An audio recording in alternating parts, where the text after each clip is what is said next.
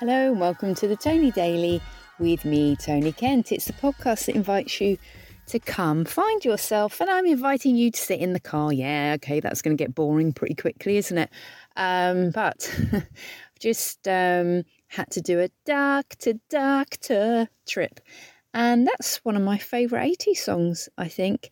And I'm always minded to think of it when um, I often do material on the fact that I'm in a village surrounded by doctors, but doctors of science, not medical doctors. And I remember, you know, when you sort of getting to know people when you move to a new area, and um, I was so like the thing that I love about where I live is that um, a lot of the mums are like doctors of science. Um, I know, well, I say a lot, but probably a lot more than I guess is is the average for somebody who is not in the uh, in a scientific profession.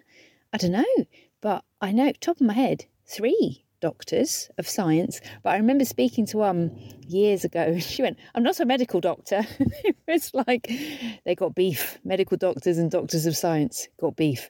Um, but I found that doctors are often married to doctors. And I have spoken about this actually on the podcast before because I know um, listener Gemma uh, is the mum of a doctor who is married to a doctor. And she spoke to her son about this and said, So what's the deal then? Doctors marrying doctors. And apparently, uh, part of it is to do with the length of time you spend at uni. Because um, it might be five years, is it? I don't know, it's a long time. And so I guess you are spending a lot of your kind of um, prime hunting time hanging out around other people that are studying science, medicine things. Um, and because you're there a bit longer than your average graduate, that you might as well, you know, kind of partner up with. Well, that sounds awful, doesn't it? I'm sure that doctors don't settle. I'm sure they don't, because the ones that I know that are married to doctors are like, yes, we are very happily married. Please and thank you. I'm very pleased to have chosen this doctor as my life partner. Um, but I'm tickled by it because, you know, it, it just tickles me. It's like, doctor, doctor.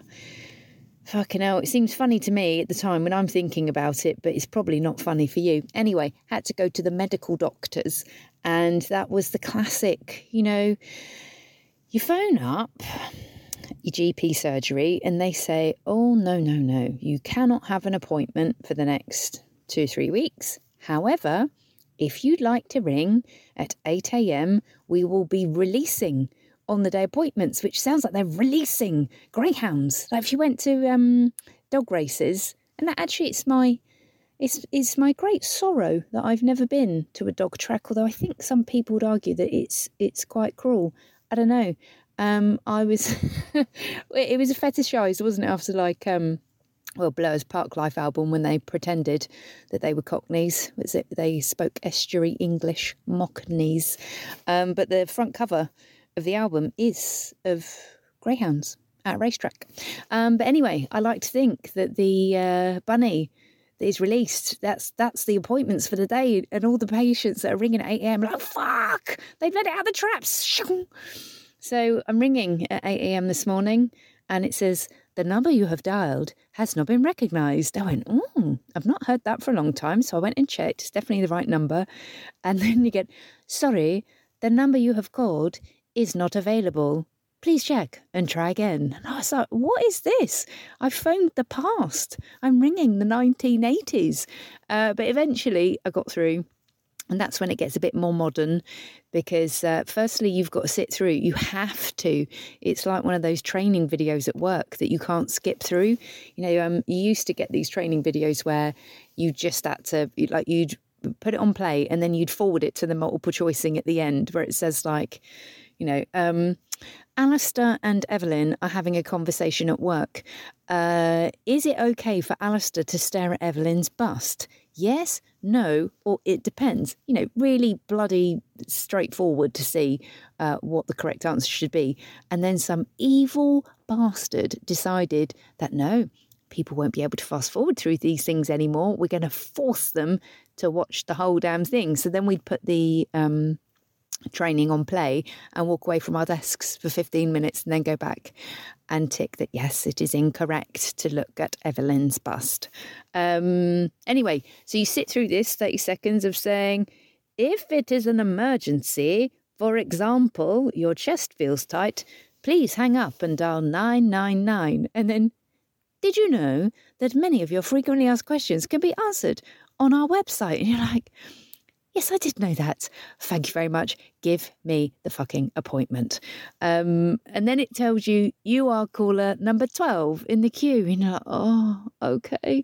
But the modernness is that you can now press a button to be called back, which on the one hand is helpful, but on the other hand, it means you can't go for a poo because you know that as soon as your bottom meets the toilet seat, that phone's going to ring. So you spend 10 minutes sort of doing little dance around your kitchen and wishing that you hadn't had that second coffee. But regardless, got the call back, got the appointment. Loke, like Loke, there's a surgery near us that's only open for a few hours a day. Got in there. Job's a good one. So get in there. Uh, have a wait, of course, because you're not going to be running to time and the child that you have with you has no filter. So they're like, What the hell is this? My appointment was at quarter two. And um, you think, Oh God, it's so embarrassing. But then I remembered that when I used to go to the doctors back in the day, back on the estate, we used to just wander in, go and sit and wait for Dr. Barbar in the, uh, in the reception room. And it was really social, and everyone would just chat. And it'd be like, What are you in here for? and if you even if you didn't want to tell somebody, your neighbour would know and they'd tell everyone.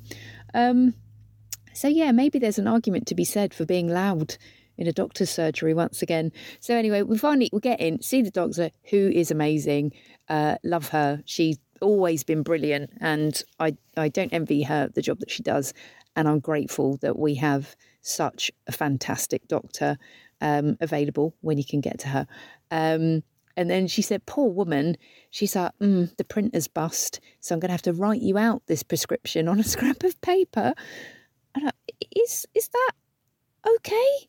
I don't, I mean, I don't, I don't know. Does it work? So she said, It's okay. Just take it through the, to the dispensary. And uh, unfortunately, so we've left the, the doctor's room going, This is good, excellent. We will hand over this handwritten I mean, it's got a name on it and the name of some medicine. Um, I'm sure that's fine. And uh, get there, and they've put the little bloody hatch up because they're only open till 12. And you're like, right, it's, it's like when we used to go to our post office and the post mistress used to sit behind the screen with the closed sign up eating her sandwich. You'd be like, I can make eye contact with you. Why can't I just buy a stamp? No fucking way you're not getting anything from me. Um, so they, they just put their hatches up. They're um, like 1970s wooden, like you would have it, like a serving hatch. They've got like a serving hatch, but the shutters were up. So I've come out going, um, I could go to the bigger pharmacy. And my daughter's like, what, you think they're going to take that as a prescription? I was like, oh, fuck's sake. So, um, you know, was it one step forward, two steps back? But we we have what I promised is a proper prescription from a proper doctor.